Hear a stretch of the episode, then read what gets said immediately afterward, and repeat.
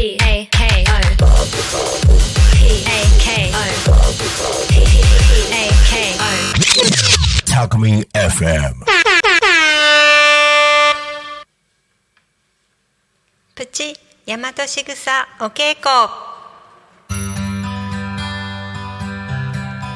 こんにちは大和しぐさ育み伝承者ようこりんですこの番組では私が学んでいる大和しぐさについてご紹介いたします。大和しぐさとは日本人が何気なくしている行動や仕草のことです。お辞儀をするとか靴を揃える片手を添えるそういった仕草の中には大和の知恵日本人の知恵がいっぱいあります。大和仕草の意味を知って行動すると実は自分の可能性の花を咲かせることができます。すべてのものすべての人にはそれぞれ素晴らしい才能役割使命があります。例えば一本の鉛筆にも一粒のお米にもそして自分自身にも。何気ない日常が大和仕草を通して楽しい日常に素晴らしい毎日に変わっていきます。ほんのちょっとのことで変わるんですよ。そして自分自身にも今まで見つけられなかった才能や役割使命があるということがわかるととっても嬉しくなります。自分の才能ってあるのかな？役割って何だろう？生まれてきた使命って何だろう？そういうことを大和しぐさのお稽古の中で見つけることができます。私も今それを探しているところです。この番組では毎回一つ大和しぐさを紹介していきます。ぜひ興味を持って実際に大和しぐさを行動していただけたら嬉しいです。でももう毎日していることですよね。それをあこれってこういう意味があったんだって気づいてもらえたら嬉しいです。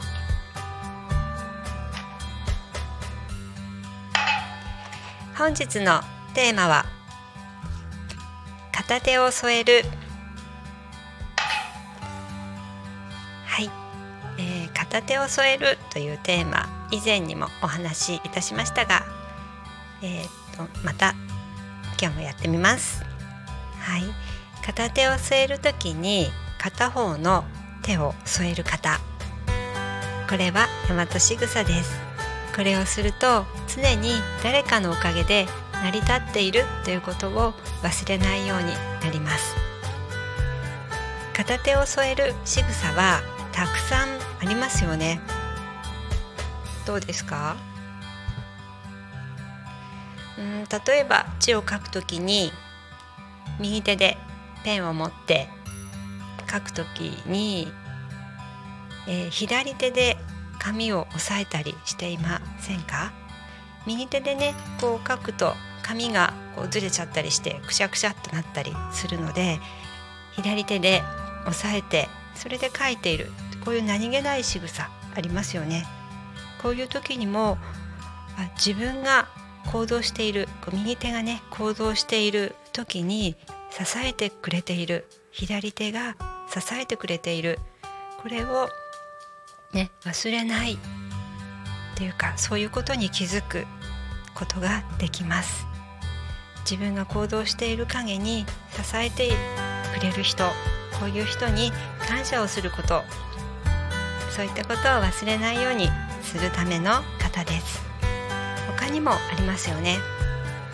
お茶を飲む時急須でお茶を入れる。最近はペットボトル多くなってきてお茶を飲む時に、ね、ペットボトルのまま飲んだりしますが、まあ、ペットボトルで飲む時も栓を開ける時どっちでもそうかな。左手で持って右手で回す。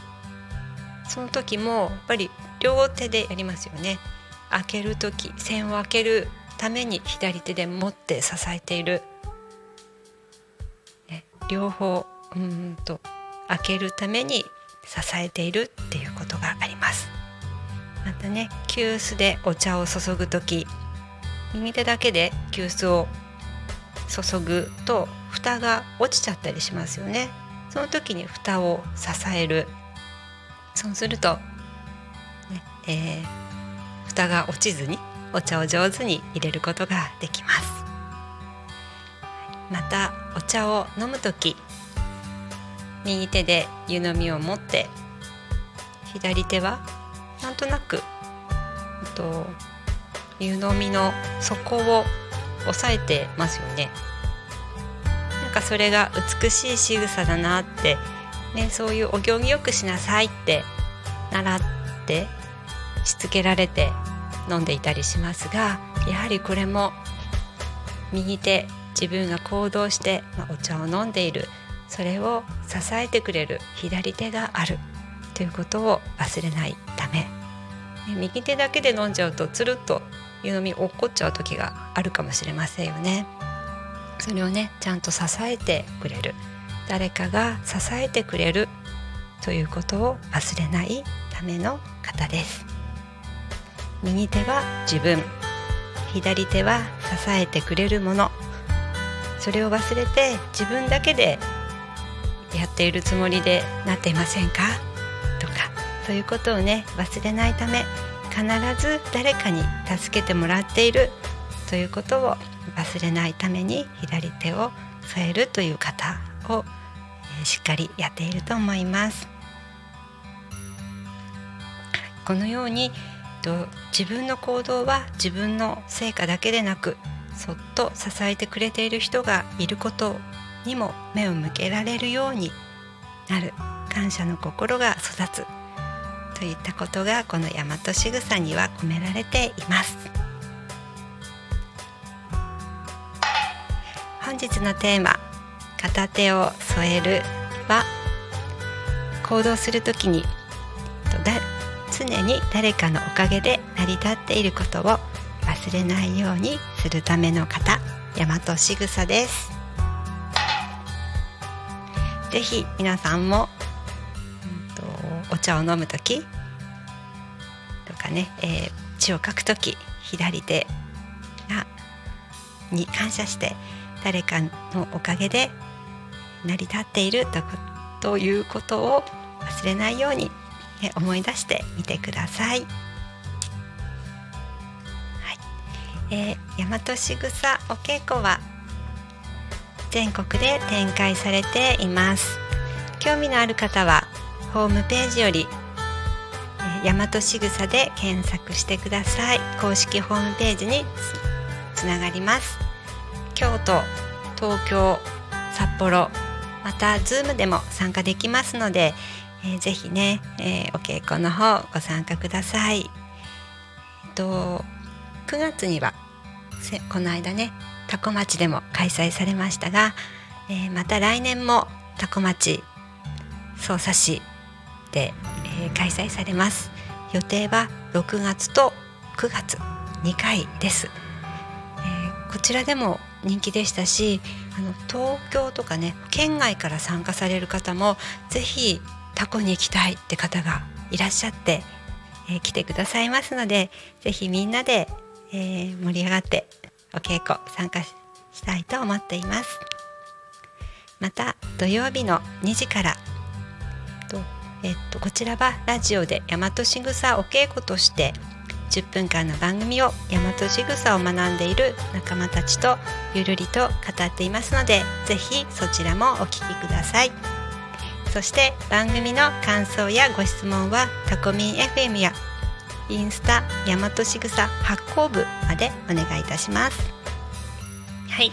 それでは皆さんまた来週大和しぐさお稽古お相手はようこりんでした。